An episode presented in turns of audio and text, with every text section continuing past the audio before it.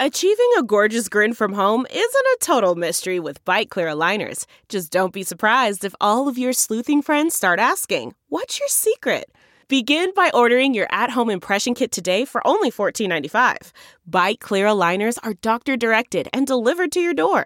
Treatment costs thousands less than braces. Plus, they offer flexible financing, accept eligible insurance, and you can pay with your HSA FSA. Get 80% off your impression kit when you use code WONDERY at Byte.com. That's B-Y-T-E dot com. Start your confidence journey today with Byte. Okay, hi everyone, and welcome to our first bonus episode. So we have a co-host today uh, from Love It or Leave It and Pod Save America. We have Jon Lovett. Hi, how you doing? So uh, Jon was kind enough to to, to join us for uh, a four-hour special on why daylight savings time should be permanent. So uh, so take it away, Jon. Floor is yours. Thanks. I'll do what I can in four hours. Uh, we're going to start uh, where this story must begin ancient Mesopotamia. All right. we shouldn't fall back. Some states can, but we shouldn't. All right. I want to stay in this daylight savings time. You heard it here first. Well, no, you definitely didn't hear it first. If you've listened to to Jon, you've you've heard it here. Um, you know, for the for the six thousand time. So, but it's still important. It is. So let's jump in. Um, I know this has been litigated to death, but let's talk about uh, expanding the court. So let's operate under the assumption that Amy Coney Barrett's confirmed. Even if Biden wins, we'll have a 6 3 court, which means that an already bold agenda is, is basically prone to be entirely struck down, right? A, a strengthened ACA, women's rights, climate change, uh, voting rights, all of it's basically at the mercy of a court that Donald Trump himself constructed a third of. So, how do we proceed here without expanding the court? So I think first of all, like I don't want to assume, and I don't think we should yet assume. And I'm not, I know you're not saying this that they're going to get this done. Uh, I think we have to fight like hell. I'm not saying it's an easy fight. I'm not saying it's a fight we're poised to win, but I think we have to take it. You know, I'm a I'm a world historic procrastinator, and for me, I think you got to if you if a project seems too hard, you got to break it down into its uh, digestible components. And I think like first we have to just delay it past the election and fight like hell to push this beyond the election and hope that there's a shift in politics or something that makes it harder for them to do this in the lame duck. That said, you know, this will be a court uh, put in place by presidents who lost the popular vote, basically. Uh, a right wing court that doesn't reflect the uh, democratic choices of the American people. And for those who are skeptical of expanding the court, I I'm skeptical of it too. I'm worried about I'm worried about the risks of doing that. I'm worried about what happens uh, if you uh, start down that road. I don't like it. I don't like that we're in this position that's required of us to defend democracy. But at a certain moment, at a certain point, uh, we're gonna have to make a choice. Like, do we want to pass a climate bill uh, that will uh, uh, withstand scrutiny at the Supreme Court, that will help us create millions of jobs in clean energy and help make sure uh, that we do our part to solve climate change at a moment when it's uh, plain to see across the country how much damage it's doing? Or do we want to allow this undemocratic body to overturn climate regulations? Do we want to uh, expand healthcare, or do we want to be at the mercy of a court that is going to be very, very hostile to any government uh, involvement in providing basic social services. I mean, Amy Coney Barrett, there's this there's this uh, article she wrote uh, when she was a law professor, I believe, and it's really interesting. It's a really instructive look at her ideology outside of politics, outside of this nomination process, and basically, it's an ideology in which she says, as an originalist, there are vast parts of the social welfare state, vast parts of the regulatory state that are unconstitutional, not just Roe, not just the Affordable Care Act. We're talking about the Social Security Administration. We're talking about paper money. Now, does that mean she'll overturn every one of these things? No, she builds an architecture to defend why her originalism will allow certain things to continue to exist. But the threat is there, the ideology is there, and it is radical and it is dangerous.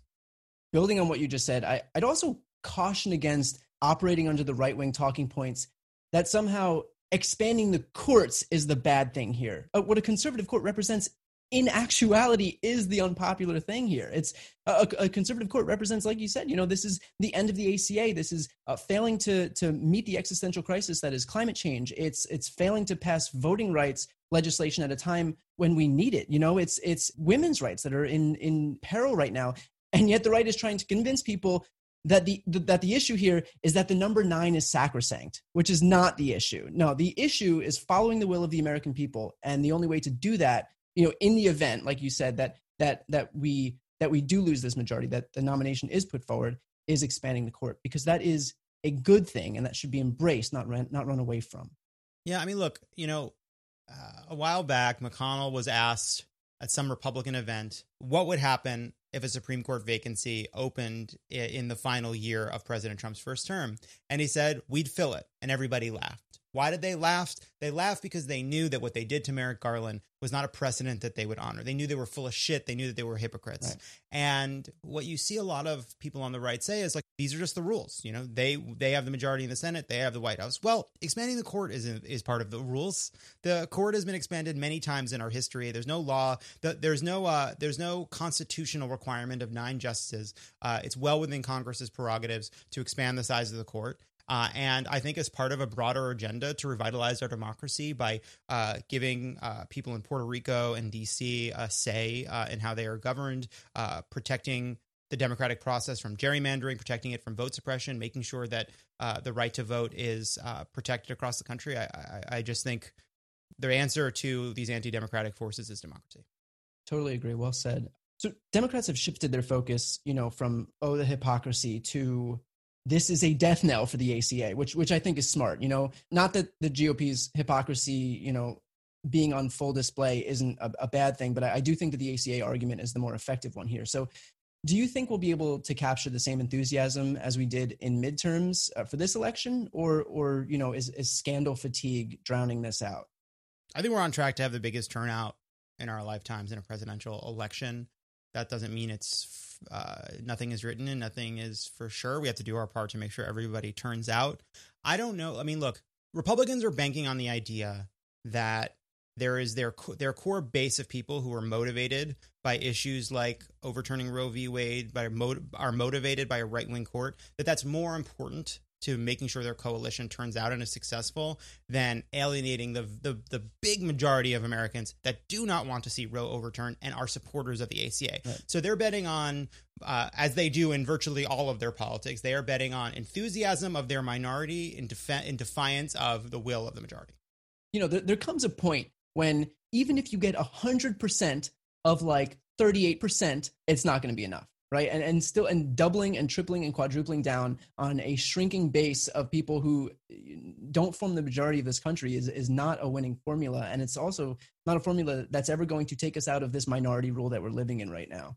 Also i want to say uh, predicating this this election on healthcare also won democrats 41 seats in midterms. It was the biggest margin in us history. So it's almost like Trump's disdain for Obama is worth more than him even keeping his job. Like the, the ACA is fine. It's here, it's it's law, it's popular, but Trump hates the guy that it's named after so much that he's willing to make this election a referendum on it. Even if doing so is going to cost his job because taking healthcare away from people in a pandemic is bad politics. Yeah, I, it's really baffling the kind of political I, I I think it may just boil down to the fact that what Mitch McConnell wants and what Donald Trump needs are just different things. Like McConnell views judges as part of his legacy. He views right. having a, a a quintessential Scalia acolyte like Amy Coney Coney Barrett on the court as the like the final achievement of his time as majority leader, which I think he he sees as potentially uh, slipping away. You know, I said this on uh, Pod Save America yesterday. You get the feeling with these Senate Republicans that it's like a bunch of a bunch of uh, the like the old crew getting back together for one last heist like one big job fell in their laps and even though they were out like they were out and the walls are closing in and and the voters are closing in and it, they can see that they're about to kind of uh, have to run away in a chase. They're just gonna go for it like like De Niro and Heat just like saying fuck it and going for one last big score. But you know what happens when they come out of retirement for one last big score? It doesn't work. If it worked it wouldn't be that good of a movie so uh, so let's let's uh, let's jump over to uh, to tax returns. So mm-hmm. we have the New York Times story that shows that Donald Trump paid seven hundred and fifty dollars in taxes uh, in 2016, seven hundred and fifty dollars in 2017, no taxes at all in the 10 out of 15 years prior to that. So what do you think is the effect here? Because I'm trying to decide if this hurts him because everyone pays more than $750 in their taxes. Even the most diehard Trump supporter has to think, okay, yeah, that's that's that's not great, you know, or or will it not hurt him because of course nothing hurts him? Well, so I think that will something hurts hurt Trump? Will something matter? It's not an on or off switch. So the, the way I think about it is, uh, polls can be wrong. They can turn this around. They can tighten. Some of these constituencies can come home to Trump. Things can get worse in these polling in the polling for sure, or the polling can be wrong. Caveats, they're out there. I've given them. You've seen them. I just did the caveats. I want them on the record. That said, if you're Donald Trump and looking at this, the current polling and the current dynamic in the race, you want something to change. You want to win some news cycles. You want to you want to uh, grab the microphone. You want to tell some stories, do some narratives on your terms. Uh, Biden wants the dynamic to largely remain the same. The story is about his failures on the coronavirus, his chaotic governing, his chaotic campaign, him being down on the polls, right? Like Joe Biden thinks things are going okay in the campaign. Trump needs something to shift. Every day that there's a scandal like this, every day the story is being driven by someone other than the Trump campaign, by something other than the Trump campaign, that's another day Trump is losing to make his case. So I think it's valuable there. The other thing I would say is uh, let's look at the people that are out there. Like, look, there's a core group of people that are going to vote for Joe Biden no matter what. There's a core group of people that are going to vote for Donald Trump no matter what. What about those swing voters that may be leaning towards Biden? They want to know more about him. They don't like Trump. Did this story about Trump's taxes help help them uh, uh, make their decision? Uh, uh, maybe. Did it help Trump? I don't think so. Did this make his base more enthusiastic about voting for him? I don't think so. Did it make our base less enthusiastic about voting for us? I don't think so. So I don't think there's any read of this story that helps Trump. I do think it probably helps us at the margins. Um, I think it. I think we will see in time how much of a mark this leaves. I think seven hundred fifty dollars is one of those incredibly memorable, easily un- un- understandable ideas that will make people very mad. Right. I also want to point out too, you know, like him not paying taxes and people like him not paying taxes isn't just a matter of like, oh, he's a smart businessman. This is just more proof that he understands the system, because it's it's not. Him him not paying taxes means that he's not contributing to to cops to his favorite you know law and order uh, uh, a talking point. He's not contributing to the us military. He's not contributing to firefighters and first responders all the people that he panders to while trying to to pull votes out of them. He's not he's not contributing to schools. He's not contributing to teacher salaries. So you know, I, I think when he's going to make these make this final push, especially you know while while doubling and tripling down on this you know law and order talking point that that he's been using uh, as we get closer to the election, it's going to be a lot harder for him to to sell that, and it's going to be a lot easier for Democrats to just turn around and say like, you don't even contribute to these to these entities the way that I've sort of broken it down for myself is that I I, I, I see three big takeaways from the tax stories so far, and there's more to come. But this is what I this is what I see from those stories.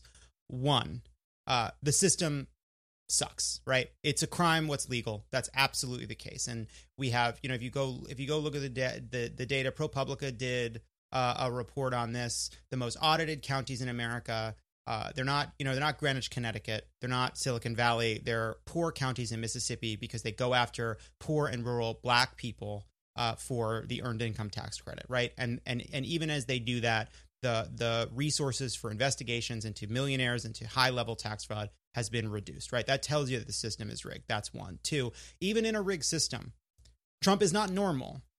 Trump is one of the great tax cheats in American history. Right. Uh, one of the great losers in our ta- one of the great uh, uh, uh, losers in terms of how much he has claimed to have lost. One of the great uh, uh, cheats in terms of how many of these ridiculous write-offs and schemes and fees and all the rest that, that he has been doing for years. It is not. It, there's this sort of cynical stance you see on the right of oh this is just business. It's not right? There are there are plenty of shady customers and shady businesses doing all kinds of things. This is an extraordinary abuse, and there's a lot of fucking uh, uh, law breaking going on under these numbers. The third thing, which I maybe the least valuable thing politically at this point, maybe the hardest part of it to actually talk about, maybe the least valuable to talk about, but I actually ultimately think maybe the most important piece of the story. You cannot look at these numbers uh, without realizing that there's something missing. There's something we're not seeing. You know, when when when astronomers look up to try to find a black hole in the sky, they look to see uh, what's being distorted around it. They can't observe it directly, it's not in the data, but they can look around it and say, hey, there's a big gravitational pull out there that's pulling all these stars, that's making all these disturbances, that's making all these distortions. You look at Trump's numbers. They don't make sense. The debt doesn't make sense. Where the money's going doesn't make sense. How he's moved the money around doesn't make sense. Unless you assume there's a big invisible gravitational pull out there. I don't know if it's money laundering, seems like it might be, whatever the criminal activity is. You can't understand these numbers without assuming that there's a black hole our instruments are not yet detecting that tells the truth about why this money is being moved the way that it is.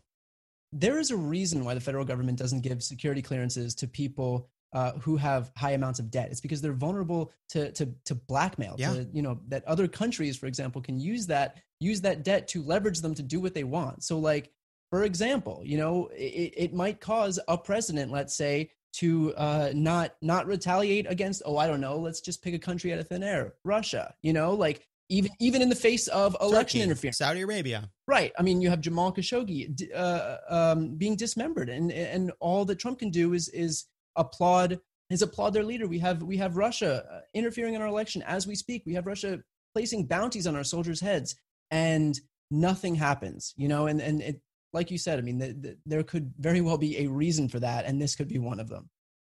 Absolutely. I mean, look, what do we know about Donald Trump? We know he's in massive debt, and we know he views all relationships as 100% transactional and about what they mean for him personally. That is a, uh, I would say, a terrible combo for a president. That's just my take. Uh, call me crazy. Yeah. So let's jump over to the debate. Sure. Uh, we're recording on Tuesday, right before the debate. So um, so by the time this comes out, the debate will have already happened. So since viewers and listeners are going to see and hear this afterwards, what what about if we just reported on it as if it already happened? So so I'll, I'll start. Um, Okay. crazy debate, Jon. Uh, Got to hand it to Rudy Giuliani and the Trump campaign uh, for looking in Biden's pockets and finding the bottle labeled performance enhancing drugs for debate. Really glad they shut that down. It's like uh it's like um that Bourne movie with Jeremy Renner everybody pretends didn't happen, you know? uh the, taking the blues, taking the greens. Yeah, um uh let's see. What are my conclusions from the debate I haven't seen but others have seen when they are hearing this? One, uh I thought that the debate moderators could have done a better job of adjudicating Trump spreading just flat out misinformation. They stepped in a few times, but let a couple of real humdingers go by. Uh, two, a extraordinary amount of bullshit coming from a Donald Trump who was basically unprepared and very much not used to being questioned because he's been president for four years and has been used to yes sir, no sir uh, for a very long time. And I also do think Joe Biden, uh, uh, uh, I, I am hopeful. I'm hopeful did a good job of basically using this as an opportunity to not only call Trump into call Trump to account for his failures as president, to not let him get away with what he's trying to do, which is declare bankruptcy in his first term and run as a challenger, and have an opportunity to speak directly to the American people calmly, like a president, uh, like an actual leader, somebody with compassion, basically giving a lot of people out there the reassurance uh, that he has a plan for how to defeat the coronavirus and bring the economy back and expose people to, to a pro Joe Biden message that a lot of people have said to pollsters is what they need to hear uh, to go from leaning Biden to voting Biden. I think that's really well said. I really hope that happened. Yeah, I do as well, and I and I think that there's a good chance of it. You know, I I think Biden has been for all you know, we we still fall victim to again like right wing talking points in terms of like their desperation to uh to define Joe Biden, and I think Biden himself has been really effective when he has come out and spoke about his ability to to lead this country, especially in the midst of this pandemic, especially what's happening in terms of this economy. Whereas all Trump's been doing is deflecting blame and diffusing responsibility. And you know, I, I think there's only so many times while people are watching their friends and family members and neighbors and teachers and you know die of coronavirus that that you can say oh well it's china's fault Yeah. you know like eh, meanwhile if you look at new zealand if you look at australia if you look at canada if you look at germany all these countries have it under control. This isn't happening in a vacuum. We don't have to say oh well we couldn't have done any better because all you have to do is look one country up to the north and they're doing better. Yeah, I mean, look, the good news, if you can call it that, is right now the American people in poll after poll they basically call the coronavirus and getting out of it and rebuild, rebuilding the economy as the most important issue facing the country, and they view Donald Trump as someone who failed on the pandemic. Now, it is a remarkable part of this polling and a uncomfortable part of this polling that consistently there is an advantage Donald Trump continues to have on the economy. Uh, it is um, a connection uh, that is just incredibly strong for him. And people, while they blame Trump for the pandemic and they view the pandemic as having damaged the economy terribly, they still do not make the connection that he's responsible for the economic problems and that he's ill suited to bring us back. Now, my hope is that this tax story, plus Joe Biden having the opportunity to talk about his plans, is going to help shift that dynamic. It's it's uh, it's just one area where Democrats can look at this and say we can do better here. Totally. Uh, I do want to talk about Eric Trump. I don't know if you've heard the news, but we got a pretty big announcement from Eric Trump today. I'm going to play it here.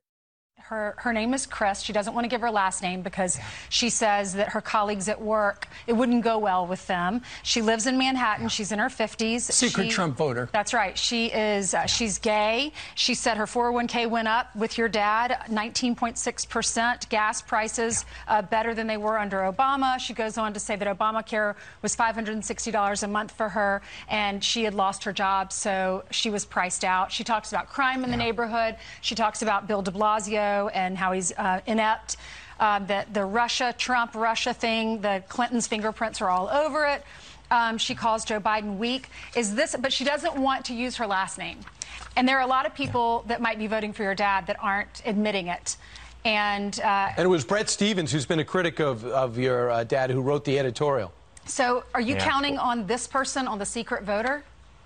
A- Ainsley, that person's there. I'm telling you, I see it every day. The LGBT community, they are incredible. And you should see how they've come out in, in full force for my father every single day. I'm part of that community, and we love the man. And thank you for protecting our neighborhoods, and thank you for, for protecting our cities. Let, let So bi- look, big announcement. uh, You know, big announcement. expected a lot of things from debate day, but but Eric Trump coming out on Fox News was not one of them. You know what? All right. Look, I don't want to speak for the entire LGBT community. It's not my place. I can't do it. But I will say that I'm going to uh, put out a put out a letter for us all to sign that says uh, no, thank you. Uh, stay stay where you are. Uh, that said, two points. One, that is a conversation about an incredibly stupid op-ed from Bret Stephens, the New York Times, that claims he has an anonymous Democratic lesbian from Manhattan who uh, uh, is for Trump because of low gas prices and the fact that Bill Barr is going after corruption. That is a completely insane. The, the first thing I thought of, it's like, okay, you have you have uh, somebody in the heart of Manhattan, and they're going to vote for Trump because if there is one issue that someone in Manhattan is going to vote on, it's the price of gas. I just find I like this. I, and also, by the way, one other piece of it too is it's it was like, uh, uh, oh, you know, I, look, I I am a Democratic lesbian, but if I get to a mean word in the newspaper, I close the paper. Like, I'm Manhattan. Like, I, I'm sorry. Have you met lesbians from Manhattan? They're tougher than that, my friend. You need to, what what are these? Who are these soft? Shrinking violet Manhattan lesbians. Give me a break. That's one. Two. Uh, uh, uh, let's look. I think Eric Trump was still quoting a fake gay person. I think he's not admitting that he is a real gay person. He was quoting a made up gay person who says the community is for Trump. Uh, that is not true any more than it's true that Eric Trump has joined uh, the LGBT community. Right. I think.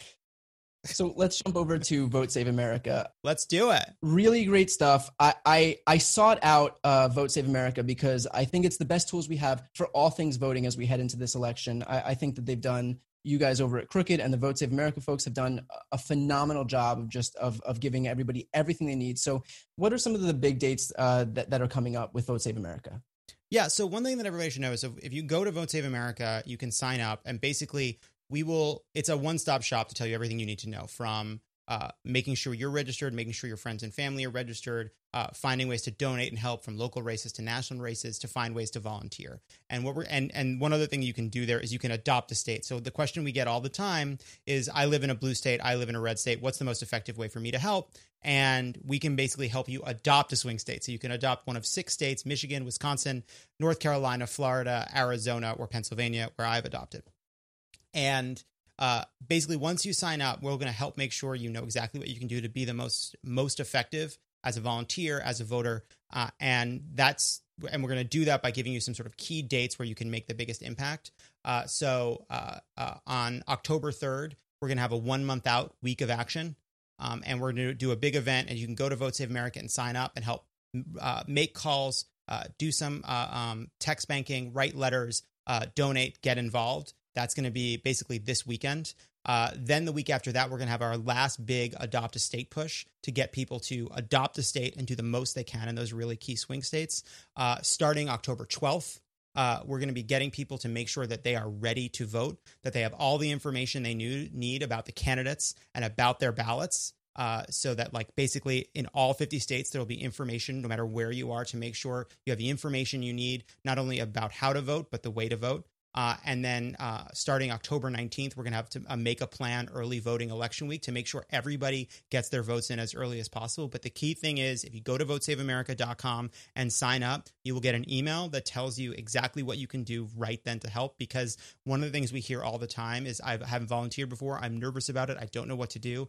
Go to Vote Save America. If you've never been involved before, if you've never made phone calls, if you've never really taken that next step, this is the time to do it. You want to look back on this October and know that you did everything you can because I sincerely believe it is our last chance to make sure we defeat these anti-democratic forces, to make sure we have a say in how we are governed, uh, and to make sure we have a, a, a president, a senate, a house, and local leaders uh, that will live up to our values and help make sure we actually can make some change in this country. And it is a um, it's a once in a lifetime opportunity to be a part of an election where um, the stakes are basically total.